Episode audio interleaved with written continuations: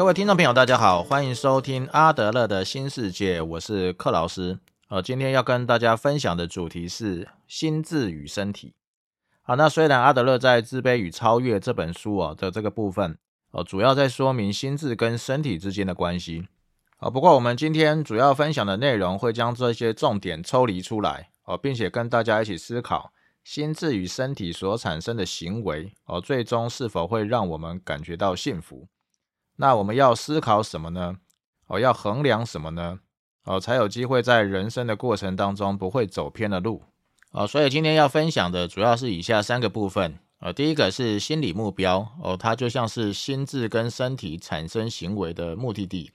那么目标定错了哦，就算走到了终点哦，也不会是幸福之地。那第二个是社群情怀，那么它是引导行为的方向哦。如果走错了方向哦，当然就会离幸福越来越远。那怎么知道有没有走错方向呢？哦，这个部分会分跟大家分享哦。哈佛商学院教授克里斯汀森呃所写的这个。你要如何衡量你的人生？呃，他的人生经验中的三个问题。那第三部分哦，则是情绪情感哦，它就像是行为的油门哦，它可以帮助我们往前走。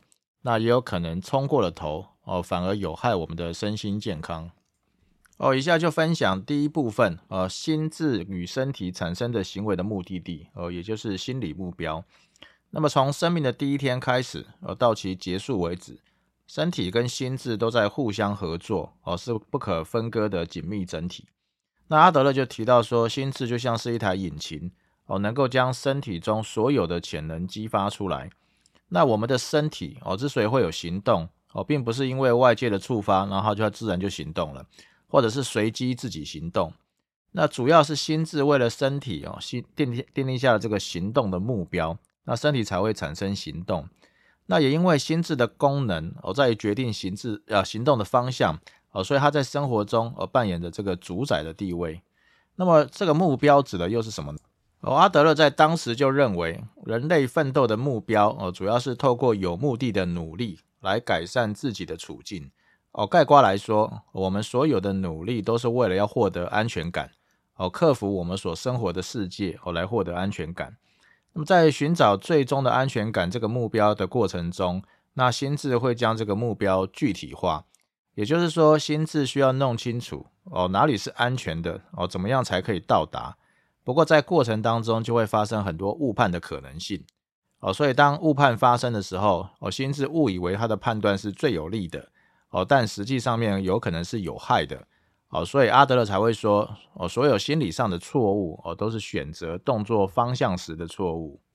哦，人的心智又为什么会选择错误呢？哦，有以下几种可能。哦，第一种是目标的错误，那第二种是方向上的错误，那第三种是动力运用的错误。啊，我们先来思考一下这个目标的错误。我们在前一集当中提到，一个人在出生后的四到五年间，啊，会将自己遗传得来的能力。哦，以及从周围环境中得到的感知体悟加以消化、处理、调试，哦，就会形成一个人独特的心理目标以及统觉机模，好，并且用来接受外界的刺激以及回应这个世界。阿德勒就提到，哦，幼年时期有三种状况，哦，比较容易出现对生命的错误解读。哦，第一种是器官缺陷，哦，第二种就是溺爱，第三呢则是忽视。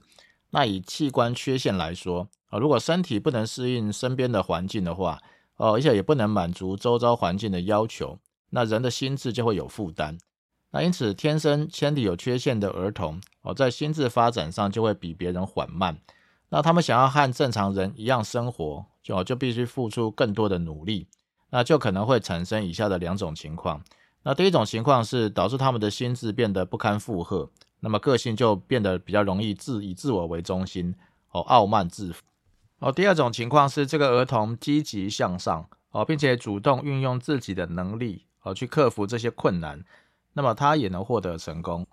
哦，阿德勒就举例说，哦，一个视力不好的孩子，哦，可能因为他的缺陷而感觉到压力很大，那他需要花费比较多的精力才能够看清楚东西，哦，也因此他对视觉的世界必须给予较多的注意力。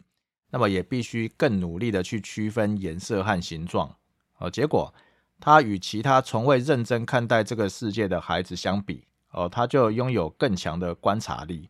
哦，所以只要心智找出了克服困难的正确方法，哦，有缺陷的器官也能变成优势的来源。那么有许多的画家，哦，都曾经受到视觉障碍的困扰。那么这些缺陷被训练有素的心智克服了之后，哦，它的主人，哦，却比正常的人更能够运用他们的眼睛，哦，来达成更好的目标。哦，所以阿德勒就说，身体缺陷虽虽然会造成许多阻碍。哦，可是这些阻碍绝对不是无法摆脱的命运。那么主要就是你的心理目标是向内看到自己，哦，还是向外看到适应这个社会所需要的能力而积极向上。哦，接着我们来看第二部分，哦，社群情怀，哦，这是引导行为的方向。那么什么因素又会影响着心理目标以及行为呢？哦，由于一个人的身体、心理、哦，情绪、情感会有各式各样的状况。哦，也会遇到各式各样的问题。那么，为什么有些人可以朝向比较好的方向来发展，那有些人却走向一个对自己、啊、对家庭、对社会哦都无用的面向呢？那么，这里面有一个很重要的因素啊，就是阿德勒所提到的社群情怀啊，会或者是称为社会兴趣啊，就是 social interesting。简单来说，就是对自己以外的人有兴趣。那么，为什么社群情怀啊这么重要呢？哦，阿德勒就说。只有渴望将自己融入社会整体哦，而不是只关注自己的人哦，才能成功的学会如何补偿自己的缺陷。而只想要避开困难的人哦，必定会落后于他人哦。如果他们朝向着一个自身以外的目标努力哦，他们自然就会训练自己哦，使自己拥有获得他们的能力。困难将会被看作是迈向成功的道路上哦，必须被清除的障碍。反过来说。哦，假如他们的想法只是担心自己不如别人，而没有其他的目标，哦，那么他们就不会真正有所进步。哦，他就举例说，一只笨拙的右手，哦，是不会因为人心里想要变得灵巧，希望他可以少些笨拙，哦，甚至避开那些必须使用右手的场面，哦，才会变成灵活的右手。那只有通过不断的练习，哦，笨拙的手才有可能灵巧起来。而美好未来的渴望哦，也必须要比现阶段的笨拙所导致的沮丧心情要更为强烈才行。哦，他又提到哦，如果一个孩子想要集中全力来克服他的困难哦，则必须要有一个他想要全力以赴的目标。那么这个目标哦，就是基于他对现实的兴趣、对别人的兴趣以及对于合作的兴趣。我们先看一下在近代非常有名的一本书哦，书名叫做《你要如何衡量你的人生》。那书中主要描述的生活经验告诉我们啊，如果只对自己有兴趣，对社会中的其他人没有兴趣的话，会变成什么样的人生？那这本书是哈佛商学院呃克里斯汀森教授所写的。那么他在这本书中呃问大家三个重要的问题啊，第一个，如何知道我的工作生涯可以成功？快乐哦。第二个，如何知道我与配偶、儿女跟朋友之间的关系哦可以成为快乐的泉源？好，第三，如何知道我这一生会坚守原则，以免除牢狱之灾？他为什么会想要问自己以及大家这三个问题呢？呃，主要的原因在于他对于呃他身边的这些优秀的同学们哦，他们人生发展的观察。那克里斯汀森教授哦，他本身也是哈佛商学院的硕士跟博士的毕业生。他们每五年会举办一次同学会，那出席的同学个个都打扮的打扮的非常的光鲜亮丽，那似乎每个人都飞黄腾达，大家都有很棒的工作哦，有的在麦肯锡高盛顾问公司担任高阶主管哦，有的则是财新五百大企业的 CEO 哦，有不少的同学收入都高的吓人。哦，他们的配偶不是帅哥就是美女，哦，似乎都过着幸福美满的生活，哦，十足的人生胜利组。那几次同学会后呢？那克里斯汀森教授就发现，有不少人哦不喜欢自己现在的工作，婚姻生活更是一团糟。哦，很多人以离婚收场，有的人甚至几年没有跟自己的孩子说过话。哦，后来的同学会呢？哦，他发现问题好像越来越严重。班上有同学哦，就因为涉入这个安安龙案而被关进牢里。那印象中的这个同学哦，非常的聪呃聪明，也非常的顾家哦，曾经是麦肯锡最年轻的合伙人。那么当当上这个安龙的执行长后哦，年薪更高达一亿美金。不过实际了解后才发现，哦，他的这位同学哦，第一次的婚姻就以离婚收场。安龙案爆发之后哦，因为多项罪名被起诉哦，包括诈贷哦、财务造假哦、证券诈欺等哦，弄出了全世界都知名的丑闻哦。所以克里斯汀森教授就在《你要如何衡量你的人生》这本书里面。问了自己以及问了大家是三个问题，那么这三个问题，呃，跟阿德勒所提到的人生三大问题，哦，或者是三大任务，哦，其实有很多相似之处。